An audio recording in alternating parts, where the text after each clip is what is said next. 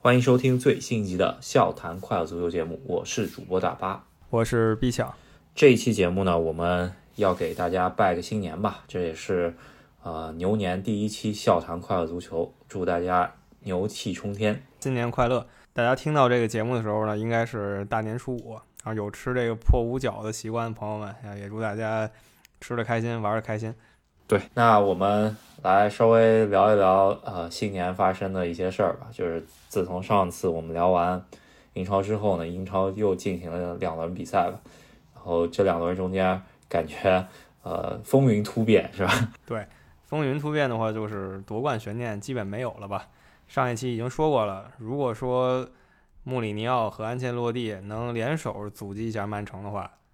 那大家还有戏聊。那现在一看不是这样，曼城三比零拿下热刺以后呢，曼联又赢不了球，差距又一步拉开了。所以感觉曼城基本就已经夺冠了。只要他自己不瞎来，也不至于瞎来，肯定就是冠军了。这波连胜感觉没人能挡，呃，不知道得连胜到什么时候。反正是所有赛事十六连胜，这个非常夸张，是吧？对，现在是两个国内杯赛嘛，加一个英超联赛。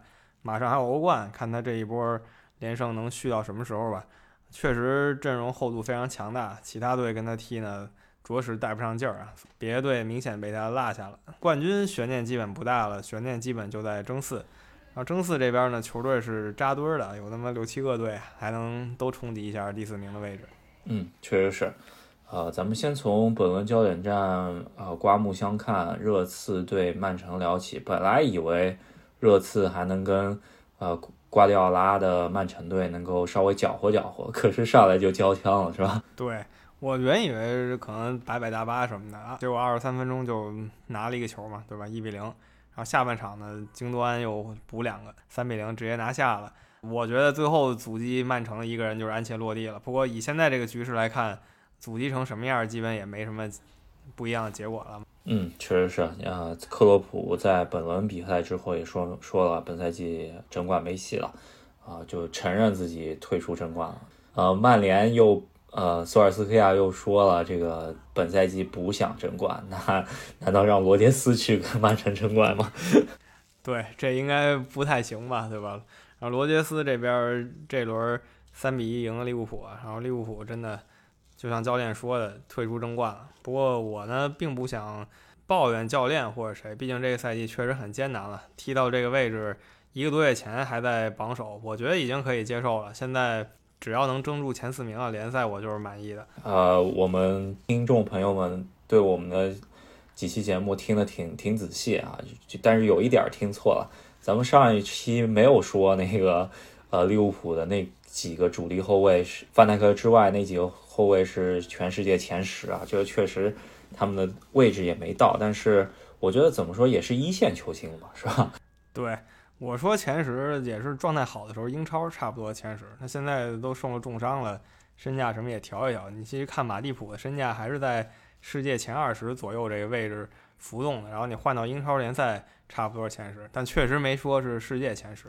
啊，至于上期确实说错一个地方，就是口误了，然后剪辑的时候也剪乱了，说了菲尔福登进两球，这是个口误。有个朋友听得也很仔细，给我们指出来了。不管怎么样吧，菲尔福登本赛季的这个状态确实是非常火热的，然后加上金多安，感觉瓜迪奥拉是彻底把这两个人激活了。然后，呃，有朋友指出啊，就说利物浦的伤病特别多，我们还没说曼城有没有伤病啊？曼城确实。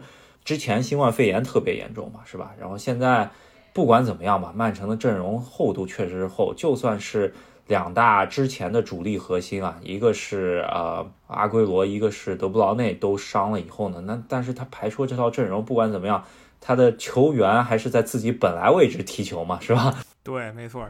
其实现在有这个能力的球队也大概就是曼城了。他伤了四个人，比如说伤了四个人。然后这四个人呢都能找到同位置的替补球员，所以就不会差太多，该怎么踢还是怎么踢。然后其他队呢，如果伤了这么四个人，有的队呢就得变阵，有的队呢就得客串，有的队呢就得找青年队小孩儿，这是这么一种残阵。和曼城这个残阵呢，呃，确实不太一样。所以曼城伤了几个主力，你也能看下来，是吧？只有他还能保持这样全胜的记录，一下踢下来，这就是板凳深度的差距。确实是，这也是。前些年砸钱买人，嗯，反正曼城不得不说吧，这个瓜迪奥拉，你就算瓜迷们，你也得承认是吧？曼城这个阵容厚度确实放在那儿，放在英超，放在全世界来说也是第一的。怎么说？这么密集的赛程中间，他自然就有了优势了，是吧？就不是说瓜迪奥拉不好，但是瓜迪奥拉他这个阵容确实放在那边，客观来说是他一个优势。对，这是肯定的，对吧？目前英超联赛之前没看过这么豪华阵容嘛？你把十一个人拉下去，换上十一个人，都是同样的位置，然后都是不错的球员，这个确实是非常豪华阵容。曼城呢，也确实基本夺冠了。第二名曼联，不出意外吧？之前凶猛了一阵子，然后又开始稍微平淡了一些。最近五轮英超呢，赢了一场，然后另外三场平局，然后输了一场。尤其刚才这一场吧，又被这个大混子搞了一分，就是阿勒代斯嘛。感觉像是呃给阿勒代斯送了一分是吧？不然阿勒代斯还挺挺捉急的，在底下挣扎着是吧？但是。现在看来啊，这个呃，不管怎么样，这个感觉安切洛蒂如果要去阻击曼城，还是挺不容易的，因为这轮他输给了保级的富勒姆队，是吧？这是我比较意外的一个比分，我以为安切洛蒂的埃弗顿要往上走一走，但是仔细一看呢，也是五轮呢赢了一场，平了两场，输了两场。其实利物浦呢。虽然是三连败，但是过去五轮反倒是赢了两场，是吧？跟那几个队得分是类似的。曼联得六分，利物浦也是得六分，然后埃弗顿呢得五分。你这么一看的话，也不用太难过。嗯，然后埃弗顿主要是在周中的足总杯中间跟穆里尼奥来了一个五比四，是吧？然后啊，有好多网友都调侃，把之前的那个 穆里尼奥的名句给挖出来了。零四年的时候，呃，阿森纳和热刺踢了一个五比四的比分，然后穆里尼奥就说。呃，这个比分呢是一个冰球比分。如果我的球员在三对三的训练赛中间踢了一个五比四的话，我会让他们直接进更衣室，不让他们踢比赛。这呃，如果你能进四个球的话，你就应该赢下比赛。这是他的原话。对，然而终于是来自十五年后打脸，对吧？五比四，然后没拿下。上周呢，我在想热刺到底会不会冲这个足总杯啊？结果他的阵容排出来，大多数人还上了，最后凯恩也是上了，才把这比分。拉成了四比四嘛，他还是想要这个足总杯，所以到了联赛里呢，还是这帮人，像孙兴民啊，踢了一百二十分钟联赛又首发，这没隔几天，然后一下就不给力嘛，曼城就轻取。呃，本轮比赛还有一点呢，就是是阿森纳来了一个大胜吧，呃，感觉是最近比较比较大的一个比分了，四比二赢了利兹联，也是两个球队大开大合的一个。体现奥巴梅扬回来状态了是吧？阿森纳这边不好说怎么样啊，毕竟他五轮之内也只是拿了七分嘛，没有说赢了一场四个球的就多凶猛了是吧？还得走着看。目前来说，除了曼城，近期最火热就切尔西，切尔西现在还少赛一场，啊，正好因为前面利物浦啊、曼联也都丢了好些分，然后切尔西咣咣一个连胜，这就追上来了，所以争四一下又火热起来。对，之前已经掉到第八了，然后换帅以后，感觉这轮如果拿下的话，就已经进入前四了。这个超过利物浦，这个还是很重要的一场比赛吧。看一下对阵呃一直的苦主纽卡斯尔能怎么样。然后利物浦方面呢，这场比赛输了之后啊，感觉就是门将和后卫的信心彻底被打没了。这个阿里松连续两场低级失误，感觉就像是卡里乌斯套了个头套上来的是吧？然后呃，关键比较有意思就是卡里乌斯租借回德甲之后首秀之后还来了个零封，感觉挺挺讽刺的。对，当然我不会说卡里乌斯就真比阿里松强，这是不可能的。我也不会说阿里松这个守门员就不行了，他就是生病以后连来两场莫名其妙的比赛。我是完全还是信任他的，毕竟他无数次挽救利物浦队嘛，是吧？看看他能在欧冠里怎么样吧。我还是相信他是世界前五名的门将。目前来说，嗯，我现在呃比较有意思的事情就是呃英超教练赔率呃下课的赔率，呃居然第一已经克洛普已经坐上了，这个感觉就是三轮没赢。直接就已经啊进入到下课的讨论范围了，这感觉挺不可思议的。呃，说明这个足球教练确实是压力比较大，可能就是一个月之内基本上你就可以丢工作了，是吧？如果说有球迷这样就开始喊克鲁普下课，我只能说他们是冠军粉或者塑料球迷了吧，对吧？就是真的经不起一点失败。克洛普建队了五年，然后一个月没踢好，就是球迷要喊下课，这个我是非常不能接受的。如果说他连踢了三个月这样，再喊喊下课还可以理解。那你说把一个球队拿到欧冠冠军，又又拿到联赛冠军，然后你直接说他下课，我我是不信的。我现在觉得这就是一个博彩公司博噱头的时候。但不管怎么样吧，利物浦这个赛季确实比较坎坷，然后阵容，呃，不只是那些受伤的吧，就算没受伤这些球员，你想阿诺德、罗伯特森，这可是一个赛季顶下来了，这是曼城那帮主力后卫是没没办法想象到的这种赛程密集程度啊，呃，可以说确实挺不容易的，就不是说黑瓜迪奥拉捧克洛普或者捧别的教练。呃，确实，这客观条件是存在的，是吧？这个踢到如今的话，利物浦得好好想想，中后卫搭档到底亨德森、卡巴克到底还能不能踢，阿里松还能不能用？但是我觉得阿里松还是会继续使用，因为阿德里安之前呃出来那几场也是还没阿德里阿里松稳定的，毕竟阿里松有时候还能来个神扑什么的，是吧？我肯定还是信任阿里松，这就是一个礼拜之内神棍两下，那又如何呢？对吧？我们欧冠。走着瞧嘛。总之，英超现在冠军悬念就没了，就跟德甲冠军也不会有什么悬念一样，没什么太多可说的。还有西甲也是，都是榜首优势非常大了。不是说他们就已经夺冠了，但是呢，九成吧，冠军应该无误了。对，呃，感觉唯一五大联赛可能 法甲的悬念还挺大的，是吧？有有那么一点悬念，然后。是吧？啊，意甲的悬念是最大的，是吧？现在确实意甲是米兰双雄争冠军，尤文图斯落后多一点儿，咱们走着看。也不知道米兰会不会就这一次让国际米兰拿了体验卡以后就一直体验下去了，一直体验这个榜首，还是说真的就是让国际米兰体验一下，然后马上再夺回来？咱们走着看。好，那我们那我们聊最近的动态，咱们稍微聊一聊这期的主题吧，也就是。呃，想给大家拜个年，然后聊一聊呃进入本命年的一些球星吧。那咱们呃远的不多聊了，直接就聊呃四轮之前吧，对吧？因为呃四轮之前、三轮之前和两轮之前的这些球员，就是其实就是九呃一九七三年、一九八五年和一九九七年，还有你一轮之前十二岁，咱们还不知道是吧？对，你问我十二岁有什么妖人，这真。不知道，然后你问我七十二岁谁最强，咱有点远就不聊了嘛。对，我觉得稍微从现在的球星开始聊起吧，再往回聊。我觉得九七年的球星呢，现在基本上是二十四岁正当年，啊，当然还算稍微有点年轻吧。但是我觉得这些球星如果在这个年龄还没打上国家队俱乐部的主力的话，那就有点问题了，是吧？这个当然了，我们看一眼九七年的。九七年出生的一些球星呢，啊，感觉像是年少成名的比较多，真正混到现在能够还是坐稳俱乐部主力或者踢得还不错的球星，那就不多了，是吧？嗯，对，九七年来说，现在你说谁已经是传奇了的吗？还没有，我们就直接打开这种评分网站，或者说上场记录啊，什么身价排行啊，这样来看一下。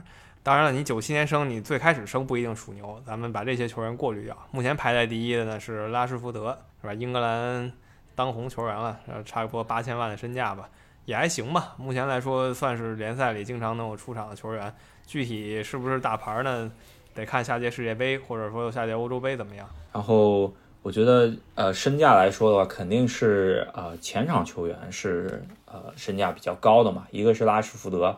还有一个就是国米阵中的老塔罗马丁内斯，虽然他的射术不佳，但是在这个年龄能够呃坐上顶级联赛的一个呃绝对主力的射手吧，我觉得这个已经是做的不错了。他的身价是达到七千万。对，那接下来的球员呢，大多是明星啊，就是你现在经常看球，他们基本都在场上，但还没有这种。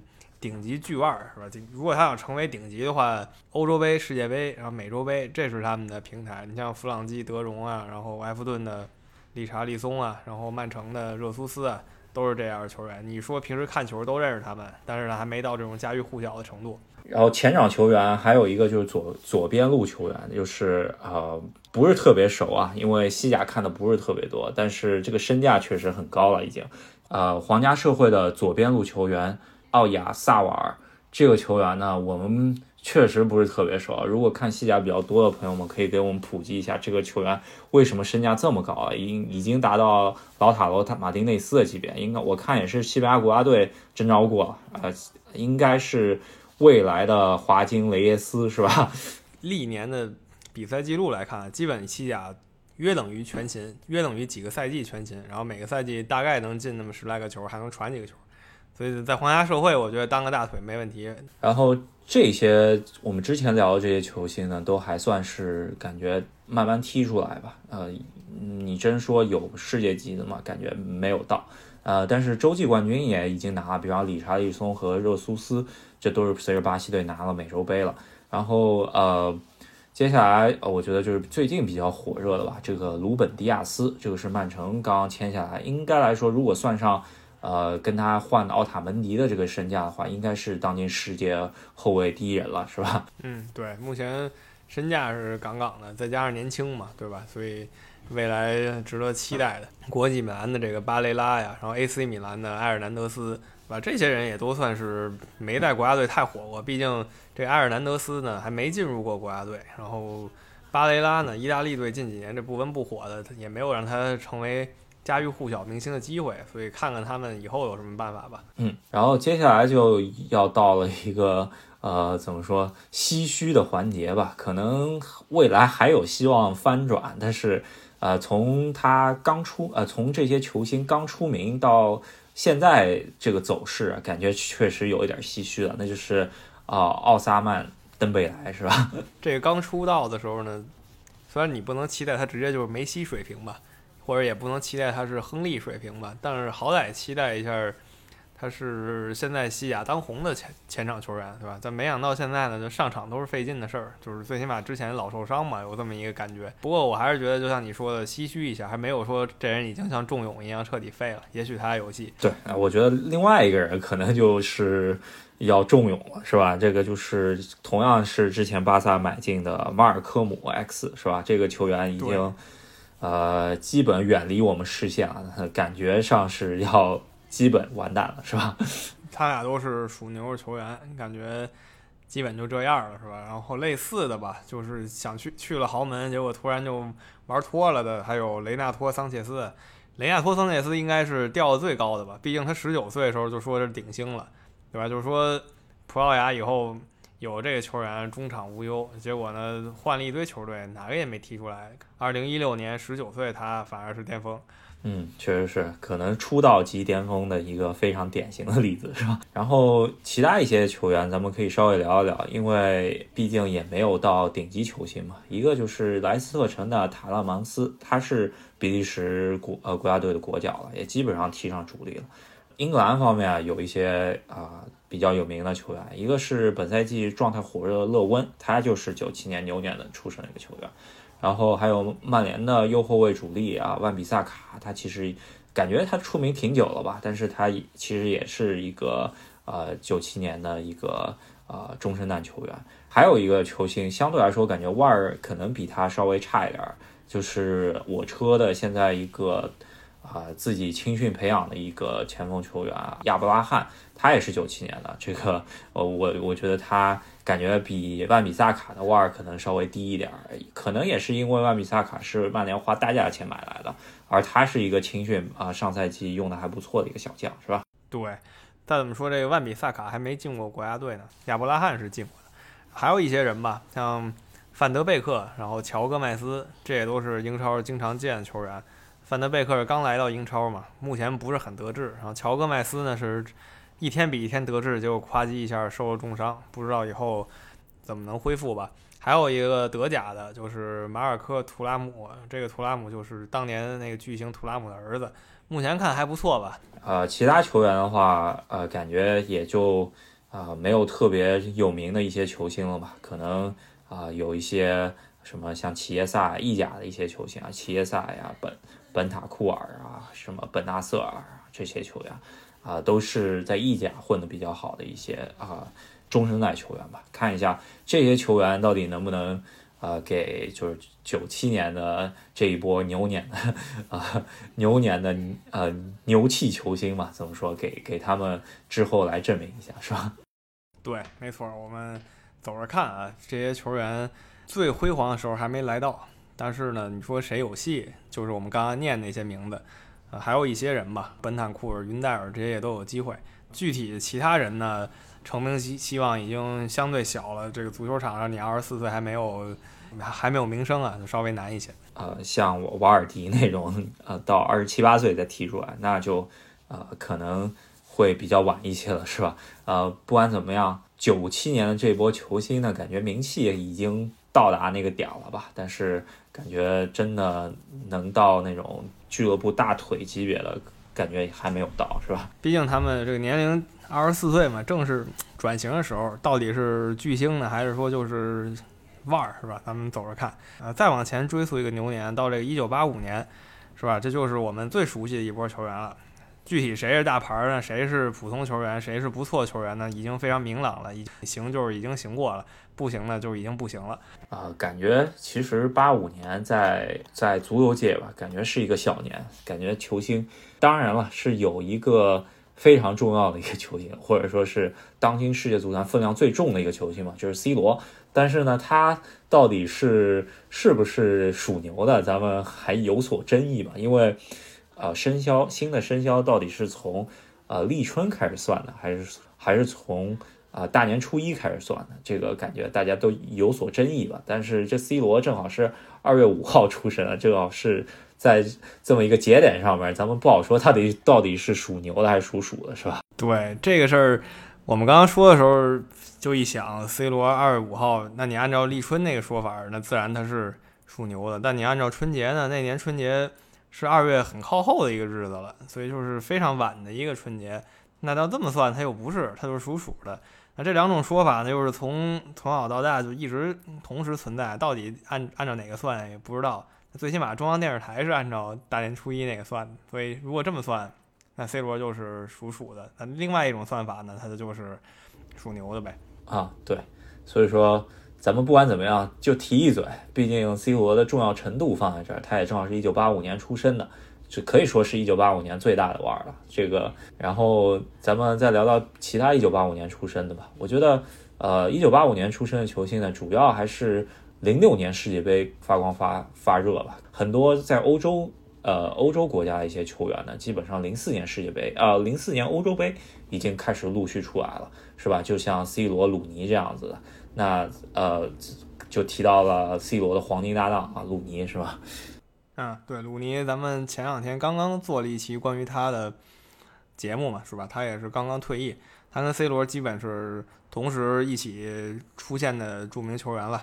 啊，对，呃，德国队阵中，呃，零六年世界杯最闪耀的明星应该是卢卡斯·波多尔斯基吧？这个感觉，波多尔斯基在零六年世界杯的时候，应该是跟 C 罗、鲁尼齐名的一个球星，是吧？这些球员呢，像 C 罗、鲁尼、波多尔斯基。呃，以为他们在一零年世界杯时候会更疯狂一些吧？啊，不过也没有打出来大家期待的那种感觉。可能属牛这个时段就是比较寸，他这个年龄跟世界杯就是不是很切合，是吧？你要要不然你就是二十五岁，要不然你就二十九岁，你这二十七八岁最火爆的时候呢，反而难以赶上啊。这可能是这个属相的一个不太顺的地方。但是也出了一些球星，然后这只可惜他们在。没到这种家喻户晓程度，比如现在还在踢的费尔南迪尼奥，还有之前很很有名的迭戈，还有巴西另一个拉菲尼亚，就不是提亚哥那个弟弟，就是对，呃，还有一个球星可能是我我车民宿了，这个呃是也是切尔西欧冠功臣吧，卡卢是吧？这个萨萨洛曼卡卢这个。科特迪瓦的这么一个德罗巴小弟的这么一个球员嘛，这个如果说是切尔西那几年看切尔西的呃球迷朋友们肯定认识是吧？而这些球员最后也有功成名就的吧，像波多尔斯基也也最后也不错，但是呢就没有达到一会儿咱们要提到的再上一代属牛球员的成就，那差的很多了啊。顺便再提一嘴，因为。牛年嘛，毕竟要到一九八六年。一九八六年年初还有詹姆斯·米尔纳，现在还在踢这个球员出生，他应该也是属牛的。对，呃，确实是这个米尔纳现在这轮英超还首发了嘛，对吧？这个说明他的这个，毕竟他出名是十六岁啊，跟鲁尼差不多，然后一直踢到现在。鲁尼已经退了，他还是在英超打首发，而且他也有机会，我觉得破呃，我们之后会提那个呃另外一个属牛的球星的一些英超的记录，是吧？那刚才已经预热过了，说一九七三年出了很多大牌儿。那这个呢，其实就是当场可以打我脸了，因为刚说完八五年属牛可能跟世界杯不太合，但没想到呢，七三年那波球员呢就跟世界杯非常合啊。我们可以逐一说一下，头一个最有名的那就是罗伯特卡洛斯，这个是历史级的球员了。如果说排左后卫位置上，一般来说吧，认为他是历史最优秀的左后卫。卡奥斯给呃，我觉得进入到全世界人眼中的呃。一个成名作吧，应该就是九七年联合会杯啊，法国对呃巴西，然后他对巴特斯镇守大门来了一脚反物理级别的一脚超级世界波吧，这个感觉没有任何人能做到，是吧？对，这球实在太火了？至今也被认为是历史最佳任意球之一吧。一般来说就是第一，有时候说前三，对吧？非常非常了不起的一个进球，那无法超越了，基本上是。卡洛斯也是基本上功成名就吧，该拿的也都拿了，他肯定是能进入到世界足坛，呃，最佳阵容，我觉得是没问题的，是吧？对，没错。那卡洛斯之后呢，也是个童年的，就没差几天出生嘛，就是南美的巨星阿亚拉。呃，说巨星呢，可能稍微有点抬高他，因为比较可惜，就是他正好是赶上。马拉多纳离开的时间，那阿根廷没没跟马拉多纳一起耍过的球员呢，实在是比较可惜了。跟上马拉多纳的话，那可能就功功成名就了。呃，但不管怎么样吧，咱们如果是看过零二零六呃世界杯的朋友们，肯定知道这个阿亚拉对于阿根廷的这个后防线是多么重要的。感觉自从他退役以后，虽然他的身高不高了，但是阿根廷的后防线就没有那么稳定了，是吧？对，没错。他的业务非常强，而且是一个相对矮的后卫，毕竟就不到一米八嘛。咱们看这中后卫净是这一米九的大个子。还有一点就是马拉多纳走的时候，差不多他开始进入国家队，然后梅西出现的时候呢，他呢。哎，就要准备退了，是吧？非常可惜，老球王他没辅佐上，新球王出来的时候呢，他又要退了，那就有点这个生不逢时的感觉。然后感觉，呃呃，一九七三年出生的后卫球员还是挺多的。我觉得，呃，还有一个历史级别的后卫吧，就是咱们呃中国球迷比较熟悉的，那就是现在还在中国工作的卡纳瓦罗先生，是吧？足球先生，是吧？这个实力就不用说了，也是个矮个子的中后卫啊，业务上。没有黑点，然后执教业务上的黑点略多，不过这都是掩盖不了他踢球时候的巨星风范。然后他的意大利队搭档，同一年同样很火的就是马特拉齐，然后两个人同年嘛。卡纳瓦罗在那一届上呢，可以说是尽显这领袖气质，然后马特拉齐呢，可以说算是这个脏活累活打手，是吧？把齐达内都搞下去了。啊，马特拉齐应该就是零六年世界杯一下子。全世界都认识了吧？也也基本上是可能少数几个呃足球球星让全世界都认识的，是吧？没错，这个确实跟齐达内那一下比较逗了，而他在决赛上进了一球嘛，这也是足以铭记的一刻啊。然后下一个球员呢，算是一个悲情人物吧，就是德国的传奇球星施耐德，因为他呢在德国一个比较强盛的阶段，可是那个时候德国就是运气不好，就是拿不着冠军。那他的俱乐部呢又是勒沃库森。他踢得好的时候呢，也是拿不到冠军，在荣誉方面远远少于同辈儿的那些拜仁球星。然后，呃，咱们铺垫那么久，我觉得也是，虽然九呃一九七三年这么多啊大牌明星吧，但是我觉得这个球星提出来，我感觉那几个大牌也得也得稍微让一让吧。我觉得这个属于也虽然没有任何呃国家队荣誉嘛，但是我觉得他的俱乐部荣誉值得他进入到呃。呃，足球运动一个非呃，足球运动中间一个很重要的一个地位，那就是呃，吉格斯，是吧？那在他吉格斯就不用说了，是吧？整整踢了二十四年，之前还踢过英甲联赛，对吧？这二十四个年头算下来。就最后一个赛季没进过球，没进过联赛进球嘛？之前二十三个赛季全部进过联赛进球，这个是一个非常了不起的成就。唯一不行的吧，就是国家队不行。但他这个国家队呢，也不可能行，就是威尔士国家队实在是人太少，然后呢，球星一般就一两个。当年有伊恩拉什，然后伊恩拉什完了就是吉格斯，吉格斯也退了才是贝尔。对吧？那贝尔再退了，还不知道是谁呢。嗯，呃，吉格斯有一些记录吧，一个就是啊、他在英超的夺冠记录啊，这个单人 在英超夺冠一共夺过九次，然后出战过的在在英格兰足坛出战过的决赛次数的记录也是吉格斯，哎，他一共是出战了十五次的英格兰足坛的决赛。然后，呃，吉格斯还有一个记录，我觉得基本上没有人能够超越，基本上不在一个球队踢二十年，基本上不可能啊。就是他为单一俱乐部上场的次数一共是六百七十二场，这个基本上太夸张了，是吧？单一出场数呢，这个时代足球基本也不允许了吧？你到年龄了，球员可球队可能就把你送走了。还有就是之前呢，可能球队会租借你。吉格斯赶上那个时代呢，就是他年纪小的时候就踢英甲联赛了，然后就英超联赛，然后就是主力，然后职业生涯末期呢，毕竟球队大佬嘛，谁也不能说他什么，然后关键时刻还是可以上一上的。说完了这么一个英格兰足坛伟大的球星，我觉得得说一下另外一个意大利足坛的伟大球星。前面说两个中后卫搭档啊，现在说一个前场，这个球员我觉得拿出来也是可以放到世界级别的吧，就是菲利普·因扎吉。啊，对，这个是毫无疑问的顶级球员了，也是那一届世界杯的冠军，是吧？射术没得说啊，后生劳塔罗·马丁内斯可以好好膜拜一下。对，呃，一直活跃到呃，可能是二零一零年左右吧，对吧？这样，甚至啊、就是我利物浦第二次碰上 AC 米兰那一次，就是他不知道第几春了吧，是吧？这个呃，欧冠决赛连进两球，而且都是非常经典他的那种呃销魂的跑位进球，是吧？这个呃，可以说是有自己特色的一个啊啊、前锋杀手吧，是吧？像这帮球员，刚刚说的这几位大牌嘛，基本共同特点就是进国家队进的早。金扎奇可能都已经算晚的了，二十四岁才进。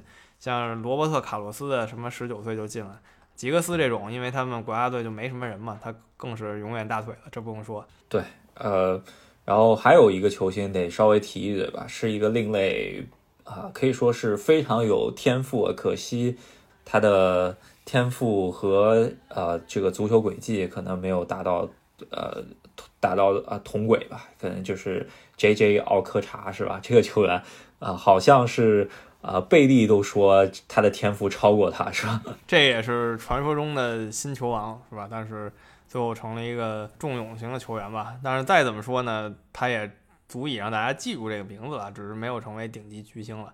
那这就是一九七三年的，我觉得八五和九七两代球员加一起呢，目前没有能赢过一九七三的。如果你再不把 C 罗算进去呢，那就是完爆了。目前看是这样。啊，确实是，呃，如果 C 罗算进去，还可以稍微比一比，对吧？呃，最后我们再往前倒一个人吧，再往六一年倒，现在都六十岁的球员，提了大家也不是特别熟了嘛，就提一个，就是德国队传奇马特乌斯啊，他也是世界最顶级历史级球员。对呃，可以说属牛的球星还是蛮多的，是吧？其实盘点了一下四轮呃三轮这个牛的球星啊，呃，感觉就是呃属牛这个生肖呃跟世界杯啊、其实是有那么一点小冲突啊、你如果搞得不好的话，你就啊、在世界杯上踢得不好，那你就进不了球星行列了。但是感觉不管怎么样吧，他们成名应该是要从欧洲杯或者美洲杯开始，然后再进入到一届他们自己的世界杯，是吧？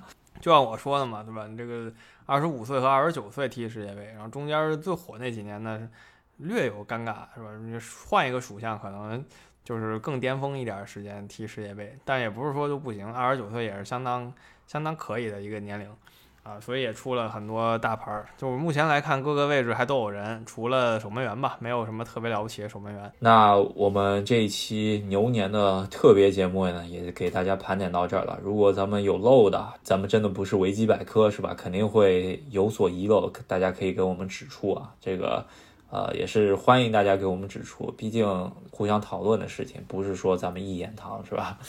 呃，讨论非常欢迎啊！像每期有朋友给我们留言，我们下一期都会讨论一下，回复一下。